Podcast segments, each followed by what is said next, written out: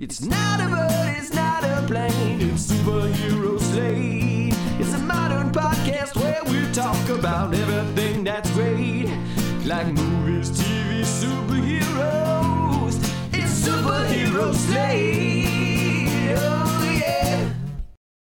Hello, everyone, and welcome to Superhero Slate, the show where we run down the latest superhero entertainment news. We love TV, movies, and superheroes, so let's talk it all out. My name is Chris Dillard, And my name is Mike Royer. and this week we're taking a look at the future of DC's movie and TV output. Hasn't that just been like the last eight years? It kind of has been. this show. yeah, this is this is getting wild because like we've got like the like four of these items. I'm like these should have been out. These should have been done. I don't know. It, it's it's all a big mess, Mike, and, and we're gonna we're just gonna we're just gonna go through the news because that's what we do. We we we cut through all the crap and get you guys what's real news out here, including the season two trailer for Loki that came out early in the week. So Yeah. um, right, hot off the heels of Secret Invasion ending, Loki uh, comes out with uh, the old the old left hand and gets us that. So we'll talk about that trailer and some some cool stuff in that. The Mandalorian could actually be turned into a movie for season four, Mike. As long as Dave Filoni is involved Got- again. yeah, exactly, and more, and more. Yeah, it's yeah. Uh, last week, if you listened, we were constantly monitoring the temperature of my current room.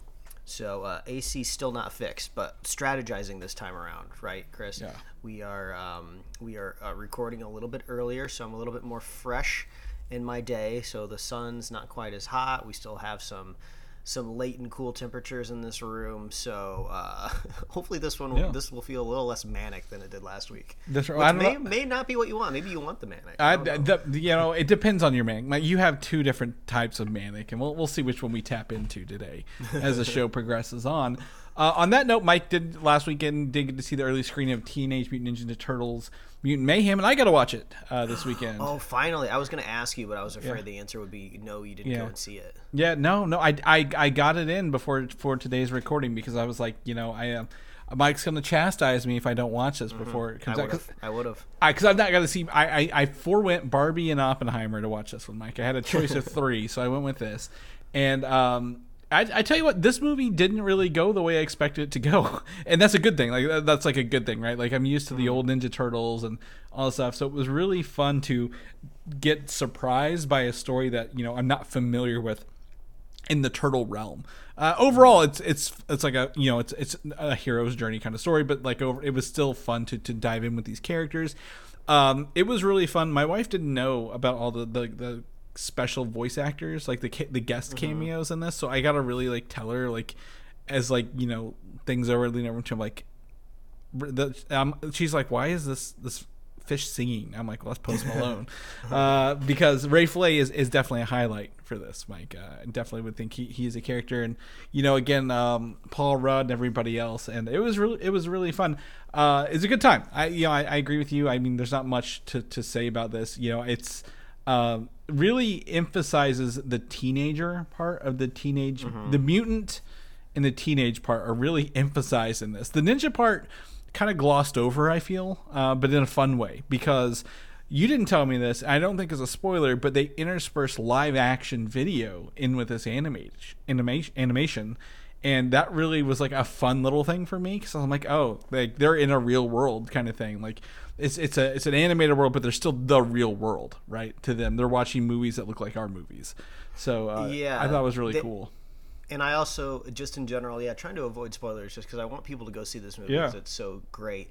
They they do a good job of just um, they'll they'll reference anything and everything. Like yeah, if it's like a Paramount um, product, right, that they can easily get the rights to, yeah, they'll throw like a a costume like SpongeBob in the middle of Times Square or something like that, right? Oh. But there's not there's nothing stopping them from like referencing something from like another movie, another franchise, another studio. So like they, they really just I, I feel like that this more often than not like I feel like I never say this about animation when it comes to movies, but like the screenplay is so good, but also I think the screenplay is elevated by the fact that um and I don't remember if I brought this up on the show last week or if I saw this interview clip after we recorded, but the all of the four boys that do the voice of the turtles all recorded in person in the same mm-hmm. room, and you totally get that in the performance. And, and there are there are moments in this where it's just four teenage boys just jiving off each other like the whole Yeah. time, like several times in this, and that, and that's really fun. I'm like, oh, this feels like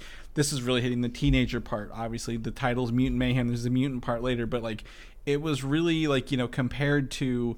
Uh, again, the original Ninja Turtles with the, the motion suits, right? Where a couple of other like teenagers beat up Raphael. Like they really kind of lean into like their mutant power. Like they're like, oh, we're a little stronger in this one, right? A little more agile. And You can do that with animation, but like you know, I I, I agree. Like there's references in here, and I and I will tell you, you know, if you look, there are two soundtracks to this, Mike. You sent me one, right? The the actual songs that are in the movie. Yeah, the, the film score, yeah. Yeah, and and then there's the score with Trent Reznor and Atticus Ross, and like the titles alone on this, like you know, obviously this this is not. I don't think these are spoilers, but like one of them's called Megamind Gru type shit, and you're like, what what is this? Like I know these references, but what does that mean? Um, or uh, what is it? Um, I'm trying. Oh, better than Mark Ruffalo. Like they're, they're, they reference literally everything in this movie, and I think that's really fun. Uh, and I, again, I don't feel those are spoilers, but like you're gonna want to watch and, and get the context for this. So I, I really think it's a fun time. Now, will would I say you know?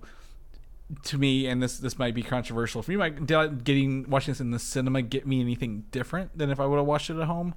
I'm not sure, but I'm, I'm you know I'm still glad I saw it at the end of the day, right? So I did have the I had the advantage of seeing it. I don't know how packed your theater was, but since I went to an advanced screening, obviously the the room was full of people that really wanted to see this movie, and I think the jokes play really well with a crowd um, as well. So that was great. I'm looking at the. Um, I was nervous to check the box office right for this movie because I don't want to see bad news. I want to see a sequel, and it looks like it's performing above expectations, which is great. Yeah. So the studio uh, is getting more than what they wanted, and also they're competing in like the third week of like these mega movies like Oppenheimer and Barbie. So the fact that they can perform above expectations with that Right. competition, I think is pretty impressive. Yeah, I, I think given the choice, if you know it's August and you you have the the funds ability to see one movie this month, right?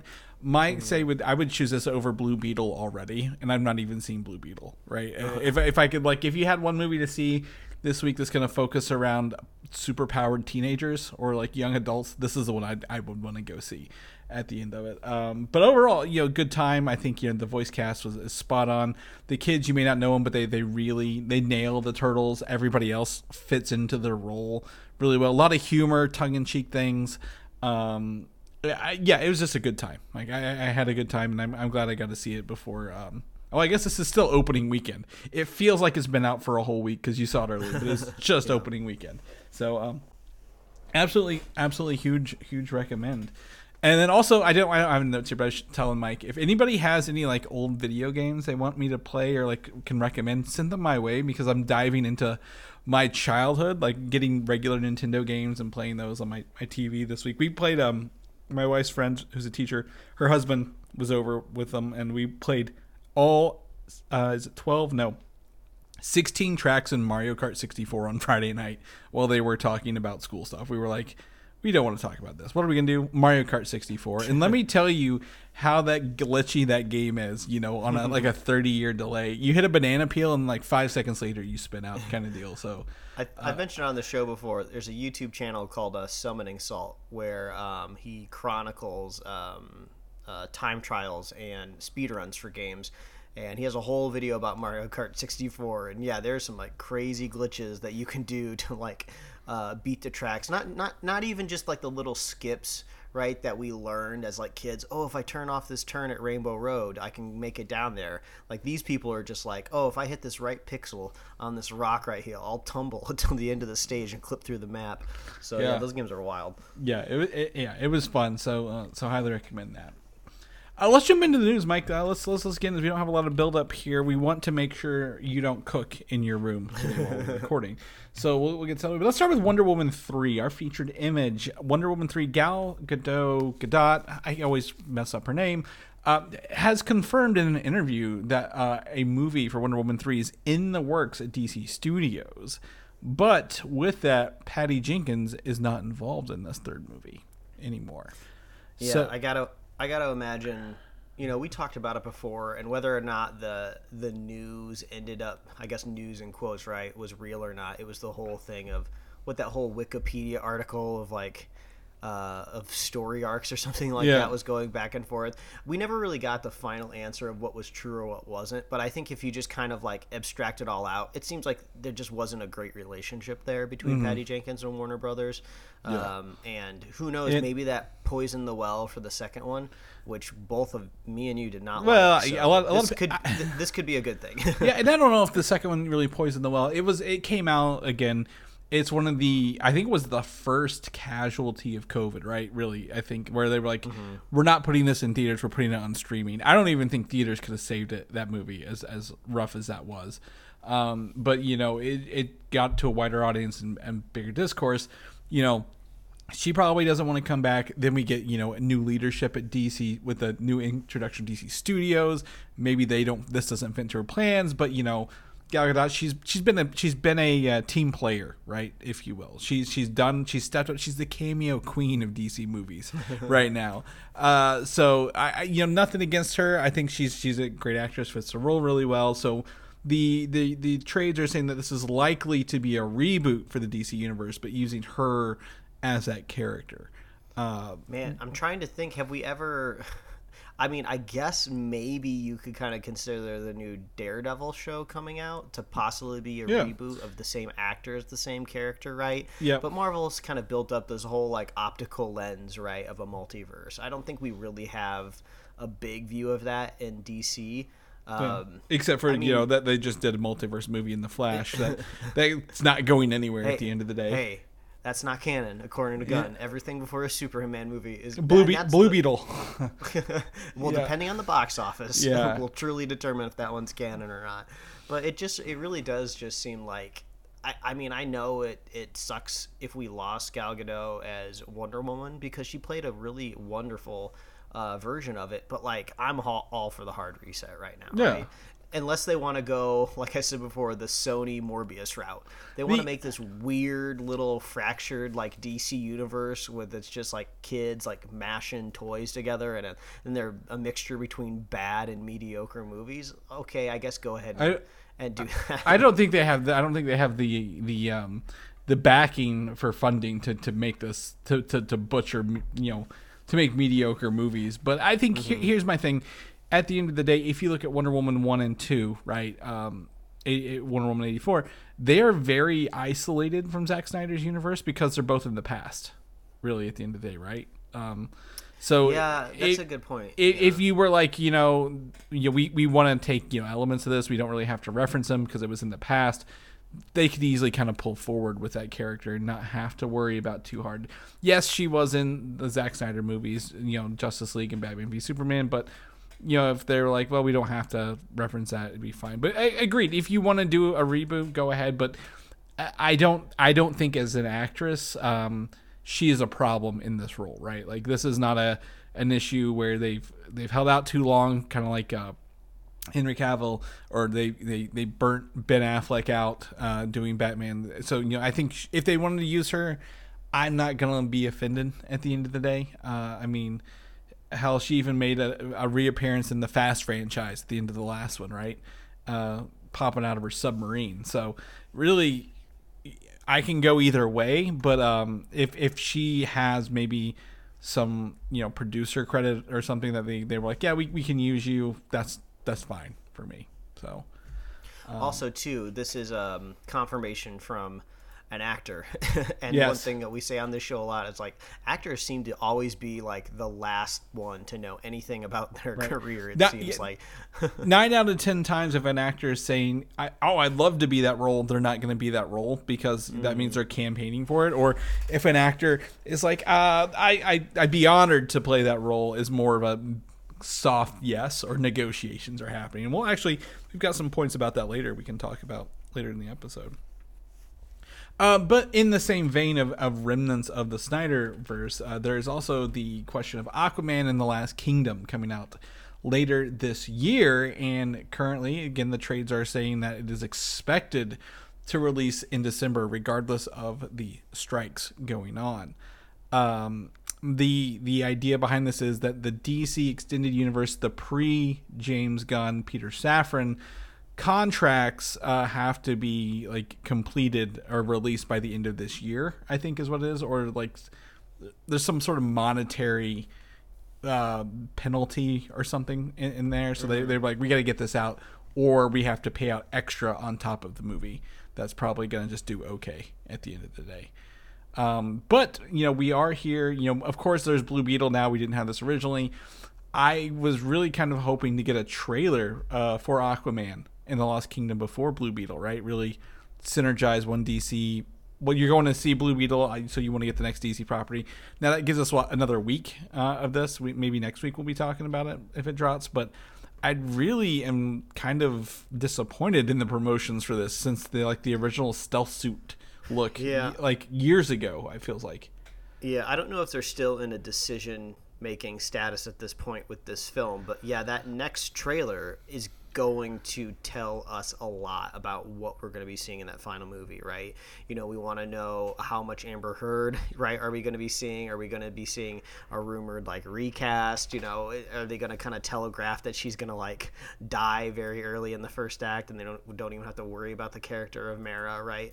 you know so we're gonna wait to see what happens with that but also yeah if this movie's supposed to be coming out in do we think it's yeah december. It's December, yeah. uh, i mean what i think the latest you know we've been doing the show for eight years now so we've been trying our best to keep track of you know trailer schedules just in general for hollywood. And i feel like the latest the latest we've ever seen a trailer premiere for a movie was like maybe three months. And for something for some reason i swear it was like a spider-man like a no way home or something like that they were like waiting up to the wire but i think it was because they didn't want to reveal from another movie Yeah. so Eh, but also at the same time, Spider Man carries itself, right? Like, you don't need a lot of trailers to, to sell Spider Man. Now, Aquaman, the first movie, you know, I believe did it make a billion dollars, right? Um, at the box office, yet, but that was five, six years ago. Um, and in a different environment for DC. So, you know, there's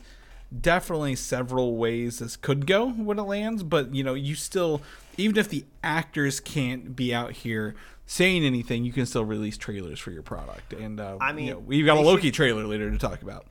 they should consider themselves lucky that there is no um, Star Wars, James Bond, or Avatar, Avatar, yeah. movie this year. Like they got really lucky that this happened to be just an off year for a lot of big uh, December movies. Yeah, exactly. And I think you know, again, de- depending again on how these contracts work and all the other fun stuff, if it starts to encroach on James Gunn, Peter Safran's work to start their universe, that's going to be even more confusing at the end of the day. Um, I remember it was a couple months ago and. Was it uh, Jason Momoa came? He was like, "I'm out of DC Studios. Let's talk to James Gunn, Peter Safran. I'm so excited, and we don't know what he's doing. So, um, I, w- I want that excitement. I wish that excitement was contagious for his, for his upcoming project. But um, James Wan, the director of this, was just like in the hospital over the weekend too, over like an emergency health complication. Oh shit! Said he's better. I'm like, geez, all these you know people not doing well. So hopefully they can get out and go and and we can see some of this stuff. So we'll. I mean, not, not to be glib, but he, he, as a director in the Directors Guild, he's the only one legally allowed to promote the movie right now. So Yeah. hopefully he's okay. Did did um he he didn't write it? You don't think? Would that, would Oh, that conflict with his right? I, if he Well, write, he would if he if he wrote it as long as he just talks about directing the movie. Don't talk about any writing in the movie. Oh yeah, yeah, yeah, exactly. This is this is how we directed. We didn't use scripts. Scripts are limit. Um, but yeah, so we'll report. You'll come back every week if this trailer drops. We'll talk about it, break it down, and see what uh, what what we think and how how that's going. But the DCU as a whole, that train keeps on trucking, Mike. And the um, the I guess the the vibe, the confirmation. James Gunn is out here saying things, doing stuff, and we'll, we'll talk some more. But like apparently, the animated movies for the DC universe at large are hinted at being released in theaters as well, uh, Mike, um, or at least starting to be released in theaters now. We don't know what these entail, but we do know the um, some of the Gods and Monsters movies for this Phase One, uh, Part One, are supposedly animated. So uh, that sounds like obviously from a fiscally responsible company, they're like, we cannot just release these straight to streaming. We have to get uh, some some money back on these, so we're gonna release them in theaters.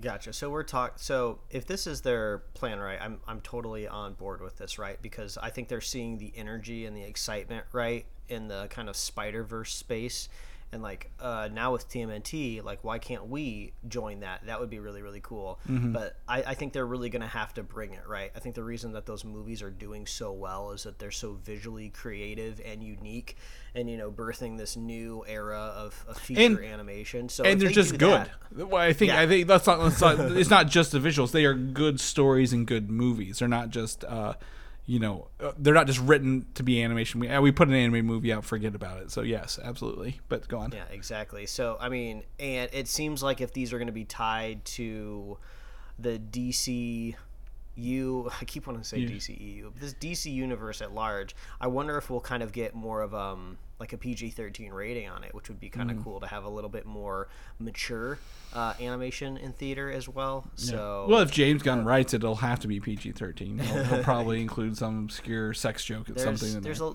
there's a little um, Microsoft Clippy on his uh, version of Final Draft that's just like, are you sure you want to use that word? How about Yeah. this? How about using crap instead?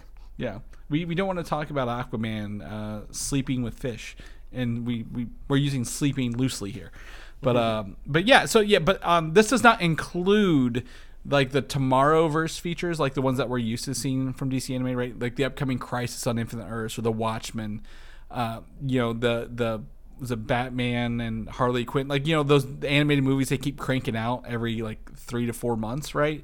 Those are not part of this. This is just the DC universe um the the I guess what's the word? What's it's like the M, MCU, the DCU. It's like those anything that affects the storyline. They're they're that'll be in theater. So that seems to be a smart approach. again, hopefully, uh, as you as you said, you know they take a they take a, a, a good visual style, but also they write a good story. At the end of the day, that's what we want, and that that eventually sells. Uh, I don't know if you knew this, but uh, the the movie Elementals or Elemental that came out, mm-hmm. Uh, it has been in the box office long enough to actually turn a profit and become a successful movie for Pixar this year. Uh, Nice. When you don't look at opening weekends, but like over time, they didn't just drop it on Disney Plus within like eight weeks. They kept it in theaters, and it actually has turned a profit and become really successful. So like, this is um, probably I, I hope a good lesson for animated movies. Like you know, you may not get it in opening weekend, but there's over time the ability to go see these movies. So Yeah, I yeah, I guess we do kind of forget like a kind of a, a kid centric box office is not like no one's taking their kids on like Thursday opening night, right? For a good like strong Thursday for a Pixar movie, Mm-hmm. Yeah. right? Maybe if it's like an Incredibles or an Incredibles three, and that's mostly adults. yeah. but but yeah, so like you know the, those those movies are are on a different schedule and, and a way to to look at success is again over time. Just you don't have to dump it on streaming immediately, despite the fact we may enjoy that sometimes. Um, but we're gonna shift into Black Adam. Do you remember this movie that it came out last year? Yeah. Boy, okay. do I. Um, yeah, I, boy, I, yeah.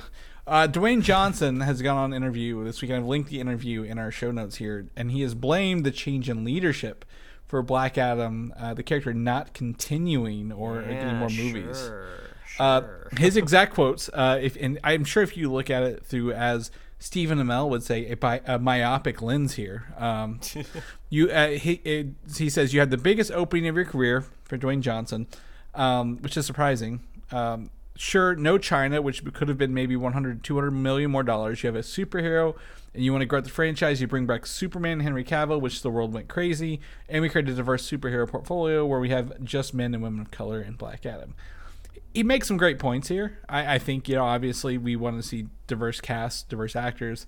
Um, it, it, it did make some money, I, I'm sure, but we don't know those exact numbers. We, we've also reported as, as a huge loss for the studio. So um, I, I think you know I don't know what the truth is here, but obviously uh, we're probably not going to see another Black Adam movie unless uh, Dwayne Johnson needs to put this aside, much like he did with his Fast beef with Vin Diesel, because he needs a hit on his career uh, to make some money. I mean, I think like two things that I would point out here is first, uh, echoing what you just said, Chris, about uh, an- those animated movies that have been coming out, like Spider Verse or Mutant Mayhem or Mitchell's versus Machines, right? You know, I'm talking about the visuals, and you say, but those are just good movies, right? Yeah. That's what you need to make, Yeah. Dwayne Johnson. You just need to make a good movie. And then, yeah, biggest opening of his career, which I was surprised to hear that too, since he's like the biggest paid movie star like in the world. I don't know if it, that's still the case, but at least it was a couple years ago, right? Um, but like, y- you don't just have to have like a big like opening. You have to have like the biggest opening with some of these superhero movies because the drop off in the second weekends are so big that like if your movie's just like mediocre, like you're not going to be successful just off of like an opening weekend. It either has to be stra- catastrophically large or you have to create so much buzz that people come back the second weekend and the reviews came out nobody really liked it and like why would we go see it right. Eh, Well, exactly. And uh, honestly, I, I think again, I think he again makes some good points, but that doesn't necessarily all these other things make make it successful and mean like we want to make another one. You can have just a single movie. It doesn't need to be a franchise. Sure, it's in DC and they're going to franchise everything, I, but you don't have to do it. And you know, uh, it's Black Adam. You know, at the end of the day, it just wasn't fun. Uh, it seemed very um, tropey, if you will, right? Um, and and it suffers from that that clause he has in his contract where he can't lose a fight. Like at, at best he can draw, but he can't lose a fight. So obviously he never really lost. But I think the um, it's gonna probably suffer similar to Blue Beetle, right? The Blue Beetle has the tropiness like that, may but isn't like maybe successful tropiness. So I don't know. I mean, yeah, you can blame the change in leadership. Didn't he also remember he tried to like create like a coup in DC, right? Right? He like, he tried to take over DC Universe before they hired James Gunn. So uh, Yeah, he- there's uh, probably a uh, lot more to this was- that we don't know.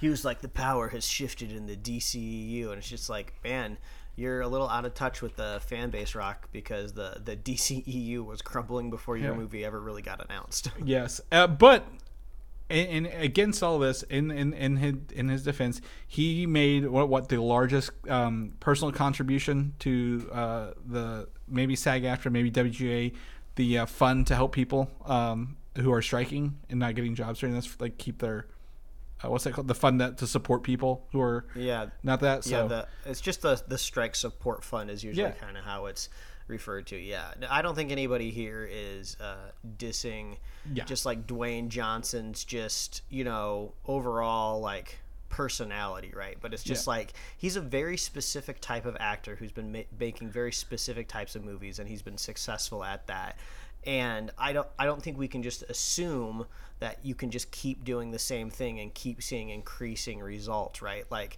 uh, Dwayne has transitioned from becoming just like an actor into like he is a business in and of himself, right? So and like businesses have like that demand of growth constant over and over and over again. Well, if Dwayne wants to keep growing, right? You know, he's doing right things, right? You know, he's making his own businesses like energy drinks and stuff like that. And I'm sure he has other stuff on the side, right? I'm sure he's producing things as well that he's never even like been in with his money, which is totally fine, right? But if he wants to like catapult himself into a different stratosphere as an actor, he's got to start doing different types of Yeah. roles. So- he's always just being the beefcake that can't be beaten, like you said. yeah well so I, I looked up i went i went to the numbers and pulled up his movies and black adam overall i don't have opening weekends here overall domestically um it, he, that is uh, black adam is his 10th highest movie domestically uh, so I don't know where he's saying like that's maybe it's his biggest opening movie as like the number one build character. You think or like solo build character? Yeah, possibly. Or is he just looking maybe at like Thursday preview numbers, or maybe like Friday opening? because I, I, I, I, I highly, I think the fast movies he's been in probably outweigh those even. Like, yeah, it's got to be just yeah top billing because I see it's the two Jumanjis he was in are are uh, t- two or three. Moana, the rest are fast movies, and the Mummy Returns. The, somehow the Mummy got above this at the end of the day domestically. Yeah, Uh, he's co-starred primarily in those. Jumanji yeah so movies. so absolutely. I, I think i think maybe he was looking solo. If i flip it to worldwide uh, black adam moves down like 15th so um it's, it's mostly fast movies. Somehow san andreas got in here. I don't know what's going on with that either. But um yeah none of these movies uh, other than i would say to me jumanji's good moana's probably the best movie he was in right? Um eh, out of that list of movies i just named off so yeah, you've got to be doing good stuff and and and not just holding yourself to tentpole blockbusters, if you will, at the end of the day. So um, there, there's opportunity for him to grow and, and still become a, a, a, a well known and respected actor, other than just uh, a, a beefcake in, in a film. At the end of the day, but anyway, I don't think we're going to see more Black Adam, Mike. I, that's what I'm, the whole point is. I don't think I don't think we're going to see him anymore. So uh, unless he makes an animated cameo in Creature Commandos. I guess he could bring him back animated. But uh, Creature Commandos, James Gunn has confirmed um, on Threads, if you're not on Threads, he's on there, that season one of Creature Commandos is seven episodes long. And voice acting is done, meaning it was finalized before the WGA SAG-AFTRA strikes started happening and affecting all these productions. So they are probably really f- a lot farther along with that than I expected them to be, really, at the end of the day. Looking up the episode numbers for season one of Invincible. Okay, Invincible was eight episodes. All right, that's what I was checking just to see Hmm. what they were doing over there. Um, and then what was Arcane? Arcane was I think it was around the same. Ooh, Yeah. yeah. Nine episodes. Okay, so yeah, I wasn't necessarily expecting a lot, but seven does seem to be just one more than like a tiny little Marvel TV show, right? Yeah, and um, well, I mean, uh, somehow, and I've not watched it yet. I've heard conflicting things. Uh, Twisted Metal got ten episodes, and they're twenty minutes, you know, a half hour show, right? So, depending on, I guess, depends on how long these episodes are. But I would say with seven, probably in that forty to fifty minute range, um, really. So, I'm excited to see some of this stuff, but we probably won't get promotions or or stuff for a while. But I, I'd be excited to see what this looks like in motion, if you will, uh, with with Yeah. these characters. Yeah, we're we'll be inferring a lot from just like with that next uh, Aquaman trailer, right? We'll be inferring a lot with this Creature Commandos trailer because we've only seen that concept art, right? And concept art is only ever the concept, just like a concept car that you see at like a car show.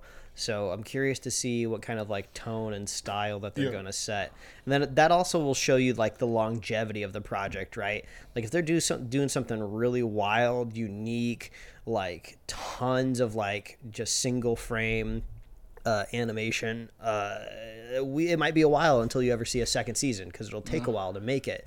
So that's always with Yeah. the premiere of something animated. They always have so much more lead time to give you that first season. and this kind of goes actually i think you know the tv shows go against the um the other animated movies concept i, I mean you can't put tv shows in theaters it's it's a foreign concept and it wouldn't make a lot of money but like you know putting this on on on, max not hbo max to watch uh really um I would say almost kind of I feel like it undercuts the animated movies in theaters if I'm going to be honest, right? People are going to expect the animated stuff to to be on Max because of the show, but we'll see if people maybe feel like they want to go to the theaters for the movies for a little bit. So a lot of, a lot of questions about the future of DCU uh, and a lot, a lot of a lot of questions. So we'll figure out the answers as we go.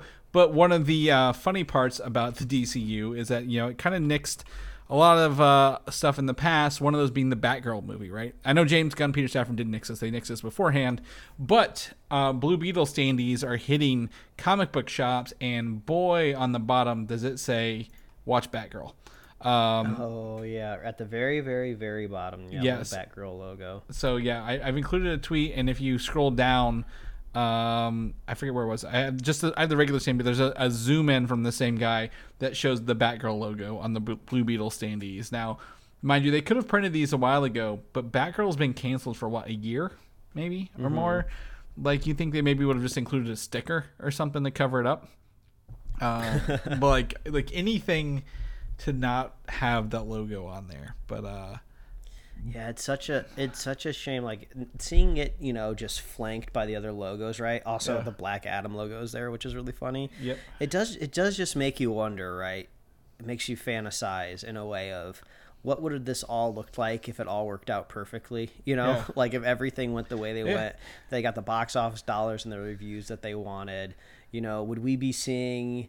You know, Batgirl like sharing screen time with you know Ezra Miller in the future, or if all this got so popular, would they somehow you know try to branch the Matt Reeves you know Batman universe and like pull something else into it? Yeah. You know, it just see it seems like nope, that's Which- not that's yeah. never gonna happen now.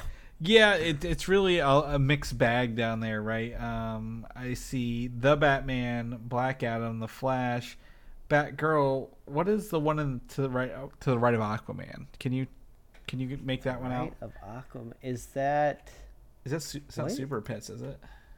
Uh, it could be. It looks a little like bouncy, like Yeah. the font. It could be DC Super. It's it's a very large uh uh statement. Oh, it is. Is yeah, I was able to open a new tab. It's the the League of Super Pets, which kind of came and went under the radar as well. So yeah, I mean it's obviously they again they could have printed these and like we're saving money by just reusing them. Don't worry about it. But like boy, that is like just a kick in the face for everyone who wanted to see this movie, right? And also like the, the funny thing is about all these logos like i'm saying i'm just having all of these different emotions like seeing them all officially printed because that means there was a strategy at one point in time this wasn't even the original strategy right this was the pivot after Zack Snyder's universe wasn't working so like Yeah. like now we're we're already on to like the next pivot already so well, and Blue Beetle was a streaming movie as well when they probably made these. yeah that's so true. it's like we're like three pivots away from Zack Snyder's, Mike. Like we're we're in a whole different town using a whole different GPS system. So it's really you know disheartening that they're just sticking to it and not really adding that polish at the end of the day. I'm confident at some point in time that Batgirl movie will be released. Not necessarily officially. I don't know if it will. When the statutes of limitations for insurance claims go away, Yeah, like I don't know if it'll be released like, you know, in a special collector's edition or something, but like they can't just leave that you- shelf. That's too big to shelf. you know, uh, I don't know if you noticed the um, that Scooby Doo and Krypto Two movie that they canceled. They have re-enabled that movie to be released uh, down the road. Like they're like, okay, we're not, we didn't actually cancel it. Wink, wink. We were just moved it and didn't tell anybody. So uh, they're actually going to release that movie that I've already downloaded several months ago. Uh, Yeah, because it was on like the Internet Archive for a minute, wasn't it? Yeah, like literally, like after they canceled it, someone was like, uh, "The hell with you! I'm putting it online." And so now, um, they're actually releasing it down the road. So I, I, my guess is something about that probably made the insurance claim even worse. Uh, like we had to cancel it for insurance purposes. But yeah, overall, DC really, uh, really, really swing and a miss this week. So uh, I thought it was interesting that we kind of throw all this stuff in there because it is literally, literally all over the place from from front to back. Uh, let's we're gonna shift up here in the middle. We're gonna talk a little bit about the Mandalorian. Uh, season four, we know has already been written. Mike John Favreau said that when season three was airing, so we know it's written. Um, so it's not affected by the the writing strike currently. They can't film it with the actor strike, but with the um, reemergence and extended contract of Bob Iger and wanting to do less on Disney Plus and more things theatrical to bring in, I guess, you know, to level the company financially. There are early talks about converting these scripts into a movie instead. So having season four of The Mandalorian be just a movie at the end of the day of Disney Plus. that it's it's that's just so it's so hilarious to me right because first of all i want to say i've just kind of loved this invention of streaming just in general right because i love the fact that i can pay for an option to have entertainment commercial free easily streamed in my home. I don't think that that should be underappreciated or mm-hmm. just unforgotten right? But at the at the same time it has just caused like a catastrophic shift in hollywood kind of in a silicon valley sense where all of these other studios have just been rushing after this this streaming business model but it just has not been extremely lucrative right and you're seeing it right here with the CEO coming back and saying like oh we're not making a whole lot of money even though like Disney Plus like just seems to be dominating for what piece of the market they want, right? They always pull really good subscriber numbers most of the times when they're doing their um, when they're doing like their It's- investor updates every quarter, right? If you've got a family, uh, no, you don't even have to have a family, but like most people with like families of kids are more like this is your go-to streaming service, right? Like it's got everything you could want to. Haven't they put Bluey on this yet, or is that Hulu? yeah, yeah, no, Bluey is on uh, Disney. Yeah, Plus, like they, I- this is like your your you want to entertain your kids for days. Like this is your one service you need. They're not watching Max. They're not watching Paramount Plus.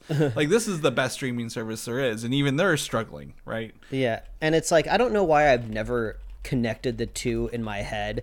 But like it's exactly what happened with Spotify, right? No one looks at Spotify and thinks, "Oh, the musicians and the record labels are definitely making more money now, right? Cuz like I pay like 15 bucks a month or 16 bucks a month I think now for me and my wife to have Spotify premium and like that's it. Whereas like back in the day, you know, before the internet existed, you know, you could have been buying like two CDs a month, you know, and that's already costs more, right, than what Spotify is. And I'm listening to unlimited amounts of stuff.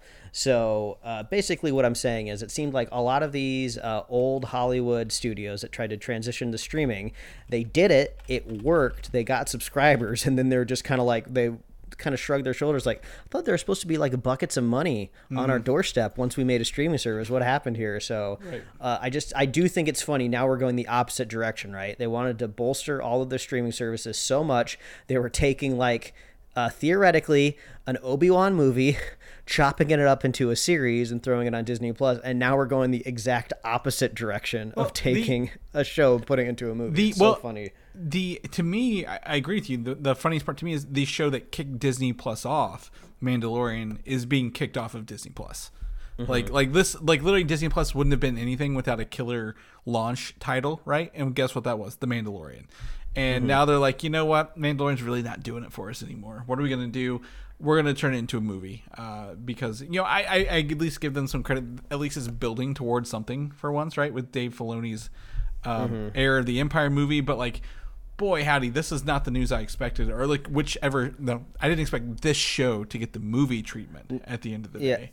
And I think this is good because this is kind of like the direction more often I think you want to see a narrative go right. I know like TV can do great things when it comes to really diving deep into a story, but Mandalorian has ever only been, you know, eight episodes, and this last season proved to me that they can indeed make a boring season of The Mandalorian if they want to. So if I can just imagine the last season of The Mandalorian kind of like condensed into like a movie. And then if they had to write that script as a movie, you know, they would have got to where they needed to go quicker. They would have been more efficient. Yeah. Um, so I, I'm I'm on board for a Mandalorian I- movie. And so this is also just so everyone knows, in addition to Dave Filoni's Heir to the Empire movie. So that movie is not canned, it's not canceled. This would be a a movie made to I guess bridge that gap a little quicker, like you said, right? Uh, if you know, if again the acting actor strike, you know, they're meeting the WGA and the SAG-AFTRA they're meeting with the AMPTP to have conversations. No one's yielding yet, but like they're having conversations, right? Uh, which is great. So like if this continues on, this also may be why those conversations are happening, right? Like we can't produce a whole TV series. We don't have the time for it to make it for for Dave Filoni's theatrical debut. We need to just strip it down, do our movie, which is a much shorter production, and get it out of there. But I, I agree with you. Maybe you know, do we need all the? Despite the fact I enjoyed the Jack Black Lizzo episode of The Mandalorian, do you need it? Right? Did you need it at, at the end of the day for that episode? Absolutely not. Right? You could have literally glossed over that whole thing. The whole point of that episode was the, the last five minutes. Uh, so um, it was fun to see along the way, just to the battle droids and like a whole iRobot scenario and Christopher Lloyd's debut in Star Wars. But like, was it necessary? Absolutely. No, not at all. So yeah, there there could be ways to do this, and we as viewers get the benefit of that because you know again, agreed, not the best season, but there were some fun moments that are were necessary along the way, right? Like whenever um, what's her name, uh, Bo-Katan uh, saves Mandalorian from that that uh, I guess blood sucking robot on Mandalore, which was pretty cool. So um, yeah, there's some there's some cool. I I am fine with this now. Do do we see? This, this movie, if they make a Mandalorian movie, is this a movie released on Disney Plus, or do you think they're going to do a theatrical release on it? I mean, I feel like if they're going to go theatrical, uh, they better get outside of that volume. For Yeah. At least uh, for at least a little bit and shoot outside in the real world. And I know they they do that for real with the actual TV show, right? But I mean, you can feel the difference between Andor and Mandalorian when it just comes to They like if they're in a room or if they're outside, you know. They yeah, they got to upgrade from Unreal Engine four to five for the next. one, Yeah, that's all it is. Yeah, that's all uh, they need to do. um, yeah, absolutely. If they do a movie, they need to break out of the cost saving structure that they built to that. It, it has uses, but again, to do the whole thing in there, um, you know what they used to call it. You suite a trailer. Now you're gonna volume Mm-hmm. a, a trailer where you just film it all in one room. But um, yeah, I'm I'm okay with this at the end of the day. Hopefully, you know, I I think this will be to answer my own question that I posed to you. I think it would be a Disney Plus release. Uh, right, like a Disney Plus movie, and like, all right, we got this. You're, we're out of the way. Now you can continue with whatever you need to get your movie Yeah. done, Dave. if they were going to do a Disney Plus movie, uh, I would think the best strategy would to be release it like within a month of the Dave Filoni feature film, right? And I would assume the Mandalorian movie keys right up into the Filoni movie Yeah. as well. So you just like you get you know uh, three four weeks of uh, streaming that movie on Disney Plus, then you go right into the Filoni movie. Yeah, I I can see. I would maybe mm, one month is good. I could see also up to three months, just so the advertising for Filoni's movie doesn't ruin anything in the this movie, if you will. Um, but you know, uh, there, there's again, what was it? Captain Marvel fed into, um, in, Endgame, right? So that was pretty fun. So I think there's opportunity to do that as well. So, um, I don't know. We'll figure it out. But speaking of Disney Plus, things that excite us for Marvel and Disney Plus, Mike, I think we can both agree is Loki season two, and we got a trailer for uh, this week, and boy, it reminds me how much I miss this. Like Oh, watching I this know, trailer, right? I was like, I'm like, oh, this is fun. Again, i i this it's it's the actors. Like I, I think it's the actors are contagious, right? And like the coolness of it. Like I was like I was like Owen Wilson as this Mobius guy. I'm like, this is fun. We got to introduce to Ke Huy uh, Quan's character OB right there in the beginning. I'm like, Yeah. oh, this is a great it- intro to this. And I think it goes to show just the value that the show um, gets from its production value, right? Even just watching a trailer, it just looks beautiful. It looks different. It looks fun. It looks fantastical, which is It- what you want when you're watching a show. Like I like I liked She-Hulk, right? And it's a totally different type of show, but like it's, that's just like in lawyers' rooms, and they were at like Yeah. a wedding one. Like there's just not a there wasn't a lot going on there with She-Hulk. It's not like there was one episode where she like invaded a secret lab and there's like you know tons of like you know cool stuff like happening in the background right it was you know and and i understand it's a comedy but like it's just nice seeing a trailer of like wow so much wonder But the, the the thing about this, I think I mentioned before, unlike Secret Invasion, there is no overpromise in a Loki season two, right? We're just getting Loki season two. It's not like Loki, uh, you know, King of Asgard. They're not overselling it with the title of what it really Mm-hmm. is. Because Secret Invasion, as we talked about, I believe last week, uh, just really undersold the title by a long shot. Uh, so if you're getting Loki season two, you're like, okay, and then it, it really kicks off like, oh, Loki is time slipping, so he's being pulled through time, and nobody knows what that is. So boom, there's our mystery for the episode, and we get to see him kind of go through several times, including what appears to be like an early 1900s, late 1800s um, kind of era where we get to see the from it was from the ending of Ant Man and the Wasp: Quantumania, right? With uh, uh, a version of Kang. We can see a Miss Minutes kaiju monster in like that same era, kind of come to life there, which was kind of cool. Um, you know, the other characters, um, I forget what the the it's not Agent 18, whatever that uh, the one the lady's name who arrested him to begin with. Uh, She was in that Ravonna Renslayer. Uh, it, lo- it, fucking Tom Hiddleston doing his hair flip every chance he his Loki hair flip every chance he. I think there's like four or five times this trailer he does that. that. And um, then obviously Sylvie back working at McDonald's in one of the clips or one of the shots. Uh, I, I I don't know what to make this. I don't know how it's going to start or it's going to end. There is a shot of Mobius getting into a spacesuit to go out to the end of looks like uh, a branching timeline or, or a coupler like that maybe like Yeah. is supposed to do something was- with the timelines. that was really really cool right because i feel like the the fandom and i think rightfully so latched onto that visualization of the timeline fracturing and we've not really seen a follow-up on it all Yep. that much um, one thing that is a little i, I- don't want to say necessarily confusing about this trailer but the loki the first season and it looks like the second season they've always leaned into this concept of time Yeah. right we have miss minutes like the tva are basically like time cops and if you kind of fold in the explanation from uh, what was it? Was it Endgame, right? When they were doing time Yeah. traveling, and then the Sorcerer Supreme, or I guess the old Sorcerer Supreme, as a ghost, but in the but in the past. Uh, uh, when she was explaining how when the time branches off, you're creating these alternate realities, right? Which is kind of another way of saying multiverses. But I feel like the the multiverse that's been explained recently is like, oh, it's always been there and it's always been around us. You just can't see it or you can't get to it. Whereas Endgame and Loki kind of postulate know that there was always just one universe until you came in and broke it. So it's just it's a little it's still like a little confusing of where we're supposed to be. Well, and yeah. I know like the, the people have been and also like the time slipping as you mentioned to me earlier this week looks a lot like you know the Spider Verse glitching, right? Yeah.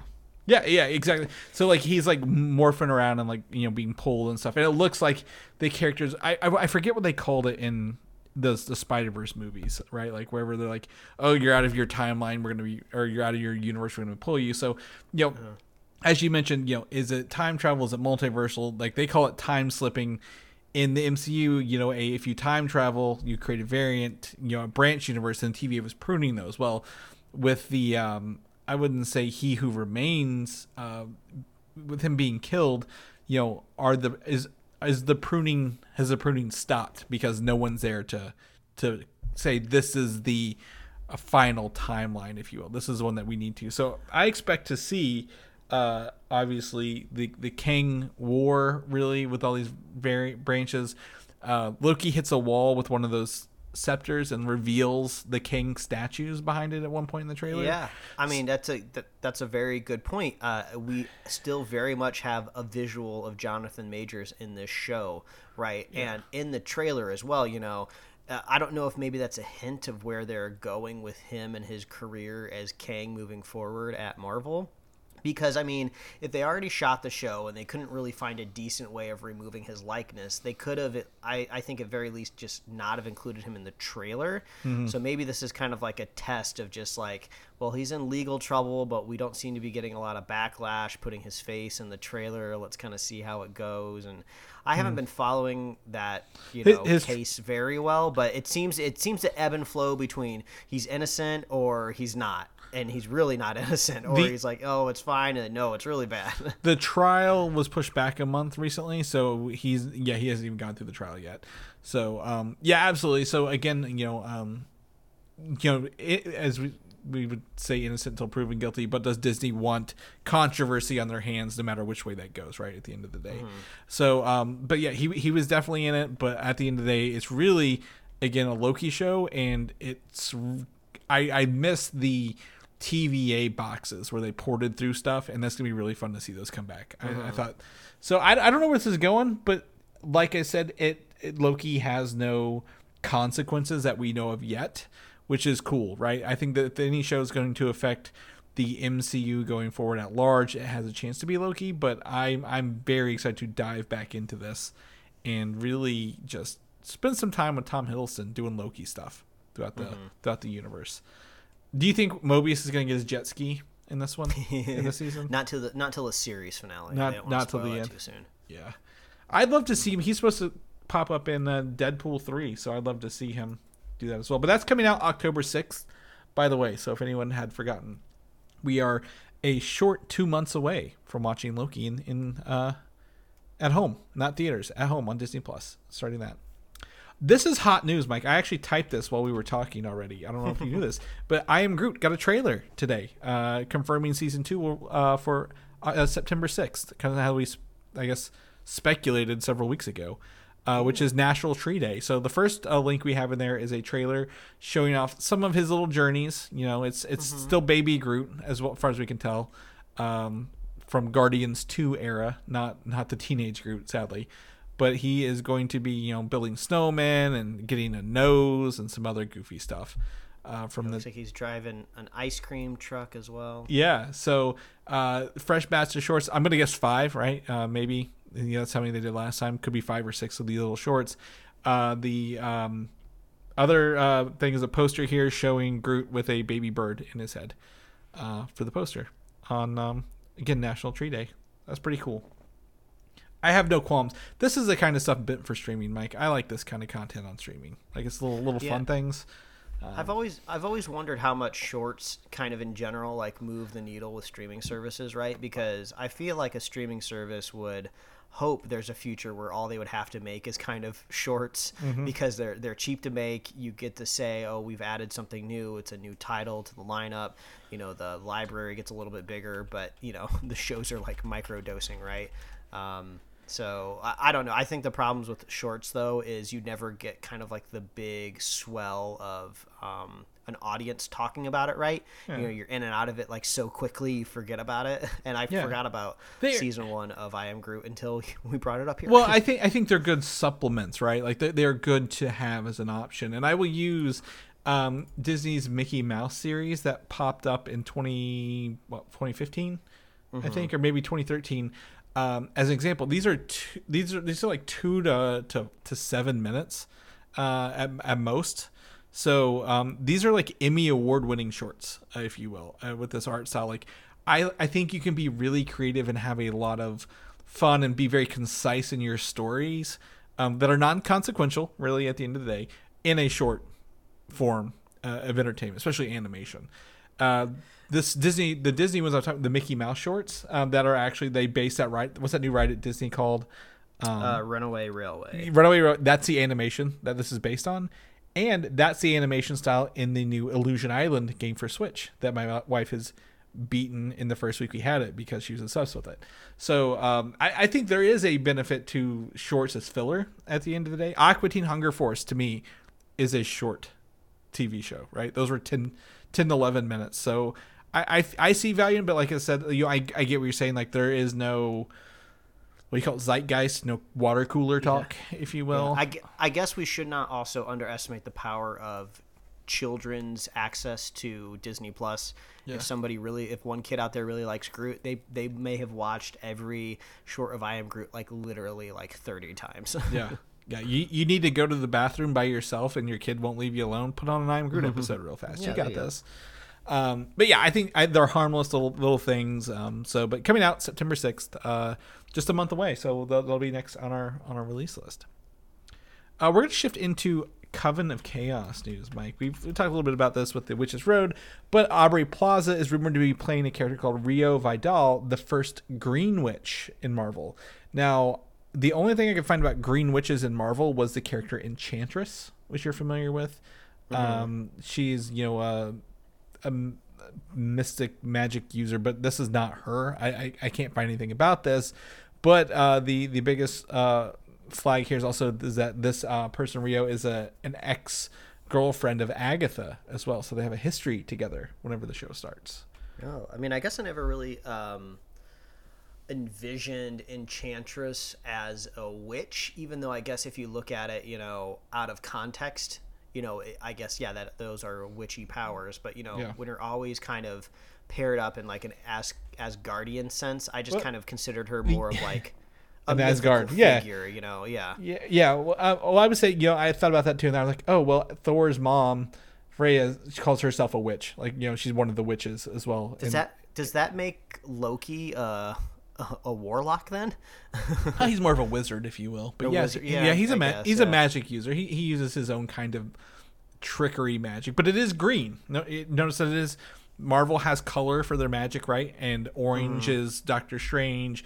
Um, I guess uh, structured magic. Red is you know chaos magic. Green um, is is going to be probably like maybe trickster magic at the end of the day. Yeah. So Chris, all- y- you know, the audience already knows this. You know, I am just anticipating one day just an extremely sophisticated lore dump on many levels just to set the record straight with the MCU. I- just give me just give me a long monologue of just like a witch in one of these shows or movies just like really explaining magic, you know. Yeah. Here's a chart, here's a whiteboard. This is where Doctor Strange and all of his kids um, and students access magic. This is how I access magic. Oh, th- this is the reason why it's color coded, you know. Yep, and they're Uh, gonna hand wave it and be like, "We fooled you. Forget it. We're gonna do whatever we want." Yes. But hopefully, maybe one day they come out with an MCU encyclopedia or what is it? Their their MCU Bible, right? Like a like a public version. I'd love to have my hands on that. Like just really dig into how much of that's blank right now because they're figuring out as they go.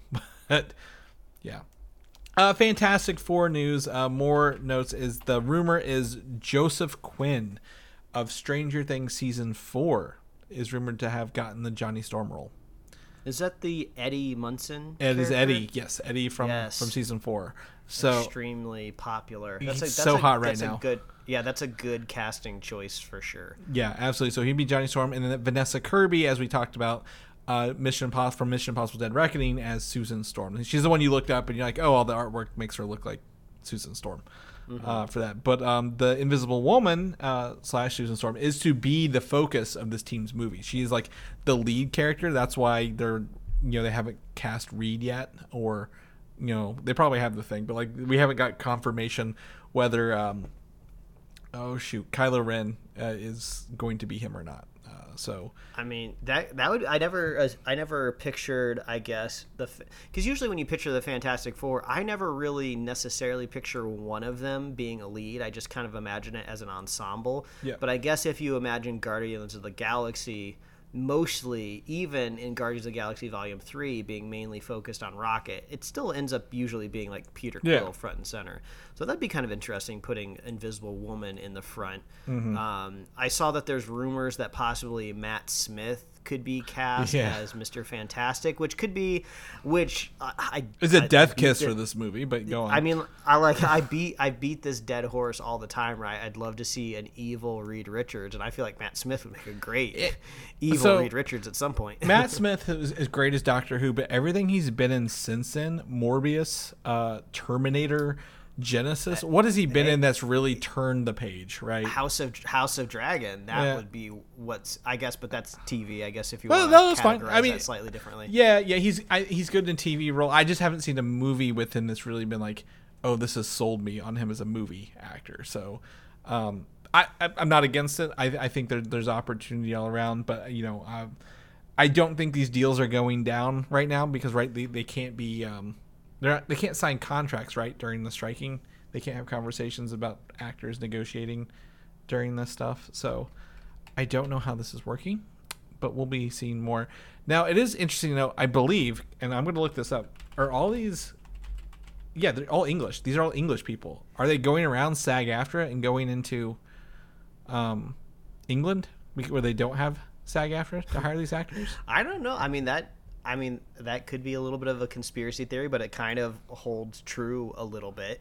You know, All three of those names we just named off are not are, are from overseas. So also you know it's a nebulous zone right of Yeah. like being cast where like has mo- money really been exchanged you know in a way you know has anybody done technically done work for anybody yet not Mm-hmm. necessarily so i don't know like you mentioned earlier they are starting to go back to the table this month Yeah. uh, it did not go well uh, last week uh, when Yeah. it started but at least you know the They- communication lines have opened Yeah, so that's good And I saw that they did say that they would be coming back again this week. So rather than wait another 90 days, they are looking to do it more weekly than anything. So uh, hopefully we, we get some, you know, um, good news out of this as, as things kind of come together. Deadpool 3, uh, one of the biggest questions after seeing Hugh Jackman in the comic accurate uh, Wolverine outfit is will he wear the mask, Mike? Will he wear the mask? And the rumor is that he will be wearing the full Wolverine mask with black pointy wings and the white eye covers, like Deadpool. So uh, that's fine, right? makes you wonder in the context of a Deadpool movie, right? Do you do it kind of in a more of a classical style where he's not wearing the helmet for the whole movie, but then when the third act action ramps up, he throws it on. Deadpool mm-hmm. makes a funny joke about it, and then we see it, or is it like he shows up wearing it, gets made fun of for looking silly, and then gets it ripped off, What- and we never see it again? One of the cool things about the Deadpool movies is that they were able to make his eyes work on those on those suits, like through CG, right? They obviously they moved them a little uh-huh. bit, but like white eyes don't have to just be dead looks anymore because CG's come so far. Isn't that so crazy that like us as an audience will totally let that pass, right? That when Yeah. Deadpool emotes, like his fake white eyes, which are perceived to be just cloth on a mask, right, move and emotes. Yeah. Even though in the real world that just straight up would not happen. Like you can kind of get away with it with Spider-Man, right? Because it's a technology you know base suit. So and I, I, they played that up a little bit more the first time that we've seen Tom Holland as Spider Man. I feel like they've slipped away a little bit more from like the mechanicalness of the eyes as being an explanation. Mm-hmm. But yeah, it is weird. Just like oh, this is supposed to be a very realistic world. But uh, somehow his super-powered eyebrows Yeah. move the mask. yeah, yeah, he is he is talking to the audience, but it's I'm it not is saying it's a. I'm not saying it's a bad Yeah. thing. I just think it's interesting. Yeah. Even myself, we just we're okay with it. you know? exactly, and and you know, and I think in that world, Hugh Jackman could have it, and they could easily do the same thing. So um, Yeah. I think it'd be really fun to to do that. So very excited to see that um, come to come to life. For those who don't know, Guardians of the Galaxy 3 is now on Disney Plus. You're looking for something to stream. And the Disney Plus timeline has confirmed that this takes place in its release order, so after Ant-Man 3, but before Secret Invasion. Um, very minimal stuff here. Again, you can go watch it on IMAX uh, if you go to the special uh, features, or what's it called? Um, it- I think it's just features, maybe I forget. Um, and, and watch it, the IMAX version of it. Uh, this movie absolutely fantastic to watch. Um, I, I, I, if you've not seen it, you missed it when it came out earlier this year. Maybe you're burnt out on superheroes, or you're just like, ah, Ant Man wasn't good. Why would I watch this? Secret Invasion wasn't good. Why would I watch? This is going to cleanse your palate from all the Marvel stuff. So But I mean, like the this release order news almost like makes no difference, right? Yeah. it, it has it has no interplay with any of these movies at all. Like Yeah. I could see maybe a cut, you know, line or a small scene removed where maybe the High Evolutionary has knowledge of Kang, right? I could see those types of people Mm-hmm. like sitting down like getting coffee because they're both just like megamaniacal like evil men right Yeah. um so i could see that happening like in universe uh, or, so- or even like taking Skrull DNA, right? Like from Secret Invasion, maybe more so than the yeah, Ant-Man. yeah, Like- that could be a possibility, but we never see any. Of No, no, we yeah we don't know. It literally it doesn't matter. But the only, I guess, timeline away we have officially is when you look on Disney Plus, right? Like if if Disney Plus has it, that's our official timeline. Does it matter at the end of the day? No, but most of them are going to be, I think, going in order. You know, I'm gonna go back to Fantastic Four. You know what the rumor I heard was? The other rumor. What? it, it takes place in the '60s, and they end Oh. up in modern time, kind of like Captain America does. I mean, that was a big pitch. I don't Yeah. remember exactly where it came from. Like Maybe years ago, like I years think ago. it was yeah. po- possibly um, the film critic slash YouTuber Movie Bob. Yeah. Which I haven't really watched his content in a while, but he had a big Fantastic Four pitch, which was something along those lines. Since the team, just in general, is kind of like a corny, cheesy team that could only really exist in a in an earlier decade, and then they get Yeah. thrown forward in time. That could be cool. I do I do like Yeah, that rumor. That- and so that's would be a situation where like, oh, you want to watch the timeline? Well, then we got to throw this, you know, after Captain America, if you want to count that as the first one, but before Captain Marvel, we have Fantastic Four. Yeah. So well, and also if you if you really wanted to throw um, uh, uh, timelines into um, Guardians of the Galaxy Volume Three, theoretically, when Peter Quill, you know, gets back to Earth. And he's watching television, Yeah. right? Uh, he could be watching news reports of Skrulls being shot, you Yeah. know, on the front of him. I don't Yeah, think technically, the Peter Quill he- movie or show will deal with that, but technically, he would be an alien on Earth, right? Since he has like celestial DNA, he's half celestial, so he could be a victim of that down the road. Um, you know, the the xenophobia of of aliens on on Earth. But um, honestly, it, the only thing that matters is it takes place after Thor: Love and Thunder because they were in the intro, right? With that, so at the end of the day, that's really all that matters. I think you can watch them in any order and you'll be fine. But that that would explain why Thor is not with them. Is watching the first part of Thor: Love and Thunder. Avengers five and six. These are coming out eventually, two years years apart now, right? Remember they, they spaced them out. But uh, Kang Dynasty and Secret Wars working titles are confirmed to be called Apple Pie One and Apple Pie Two. and while and every- I'm like, this means absolutely nothing. I read on that it suggests that it's a nod to Carl Sagan's statement. If you wish to make an apple pie from scratch, you must first invent the universe. So, that's fun if that's what it is. If it's just someone was just picking random things around their house one day when you're like we got to name things, that's less fun. But I, I do find it interesting that they're doing numerical like sequences like this because I believe even Endgame Infinity War had different names, right? Um, now, mind you, there was you know five year time gap between them. Will there be time gap between these? I don't know. Maybe they're filming these back to back, Mike. At the end of the Will day, we see abstract black and white photos from the set? like the Russos did with Easter Yeah, eggs yeah. of what the movie title was going to be. That- That, was a fun time, man. That was before the the world descended into madness. Remember whenever they tried to tell us that the the title was not Endgame, and they were like, they didn't say it in that first movie. What are you talking about? And then up until the point where like, okay, it's called Endgame. You're like, you sons of bitches, you got You this. bastards.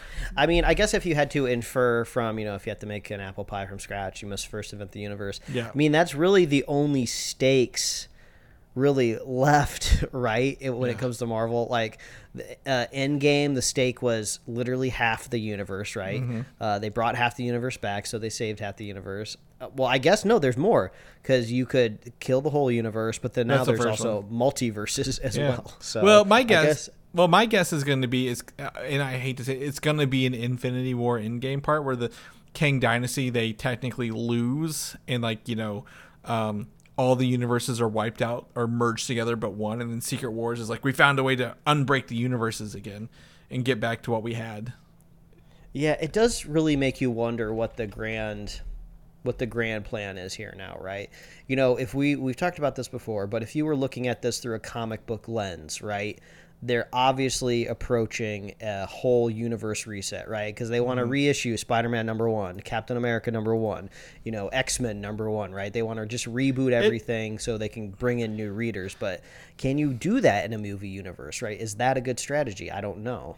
Right, and well, I think, I think we are at a point where you know people, you know, and this is a complaint. Even you've had Mike. There's too much to watch, right? There's too much. There's too much baggage, you know, and that's why the Ultimate Universe was created. It didn't have that baggage. Like you could pick it up and just start. You didn't have 40 years of books. 50 years of books uh, to, to, to read back on all these stories. You just like picked up, like, okay, I don't have that many books to, to pick up on. So, is this um, an opportunity to just do it. You know, this is the MCU 2.0. Um, this is who we brought forward. We don't care if you watch the stuff where all of our stories are starting here and now um, with characters you know, right? You know, obviously, maybe they, they bring over Captain America or Captain Marvel or whoever. This is where we're starting. We're going forward um, with them. You know, buckle up, but you don't have to watch the old stuff to know how they got here. I mean, that is a that is a really good point. If they did theoretically reboot the MCU, they don't have to lay all the groundwork anymore. But you could argue that laying the groundwork laying the groundwork was what made them successful to begin with, right?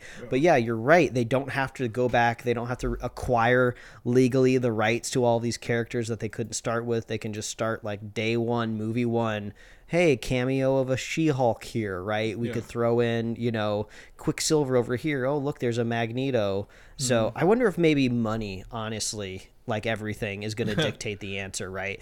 Because um, I, I think, you know, Anthony Mackie as Captain America, it's a cool story point to play, right? Because we do see that go on in the comics.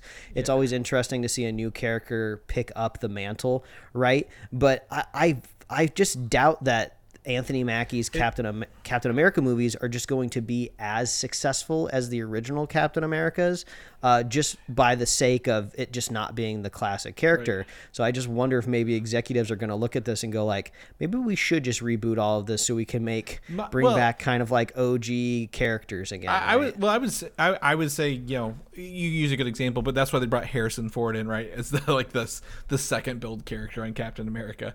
Uh, but but I think there there's the point here. Kevin Feige doesn't want to do this forever, right? Obviously, he's going to make enough money he can retire or go work on another project of, of his own, right? Start a whole different universe. Maybe put him in charge of Star Wars. I don't know. Uh, so do does he does he end his run? With a reboot and then set it up for somebody else to take the role, the, the, Yeah, the helm, and said, "Hey, I've set some characters and actors in motion, but feel free to create what you want to create going forward and re reinvigorate the universe or world yet again in a different way." And and I think that would be really important, right? Because you want to do that whole narrative. Not only do you want to conclude the narrative on screen, but also the narrative behind the scenes. Because that's one thing that the fan base has really gotten into is just, you know, how how does Hollywood work? You know, how do these stories come together? So yeah, if there's this whole narrative, just like this entire chapter from this this uh, this mega producer Feige is coming to an end you know, I I I wonder if they would even bring back if they would try to replace him one to one. I think they'd probably do a Gunn Safran kind of move, you mm-hmm. know, because then at least you know if one if some if things don't start to work out, you know, you can kind of let one go, bring in a new person, so you can never really truly place the blame onto one single individual, right? and and and you know with secret wars being pushed back to 2027 2028 would be the 21st year of them doing marvel right? So 20 years of mm-hmm. marvel in 2027 you end your your 10 year with marvel. You you wrap up this narrative and you you, you refresh slash reboot in 2028 that's a great story for everybody. That's a great marketing push. Can you imagine all the 20 years of marvel stuff? We did i remember the 10 years of marvel stuff. So you know 20 years of marvel merchandise everywhere. It's just it this it seems too good to not do it Yeah, If- I, I, I, I do have to say though, we, we are often uh, begging, uh, you know, uh, that some mega um, producer as a Feige Yeah. would just scroll, uh, stroll on into our show, tap on our shoulders, and be like, "All right, boys, it's your turn. Uh, you're in charge now." I'm glad I'm I'm not in charge of this decision, right? Mm-hmm. Because can you just like imagine the first movie after the reboot just straight up just not being a good movie, Yeah. and then everybody turning on you uh, like on a dime. This was a bad idea. Why would you axe out all of these characters that you worked so hard to build up over the year? Right. I could ju- I can totally see that happening as well.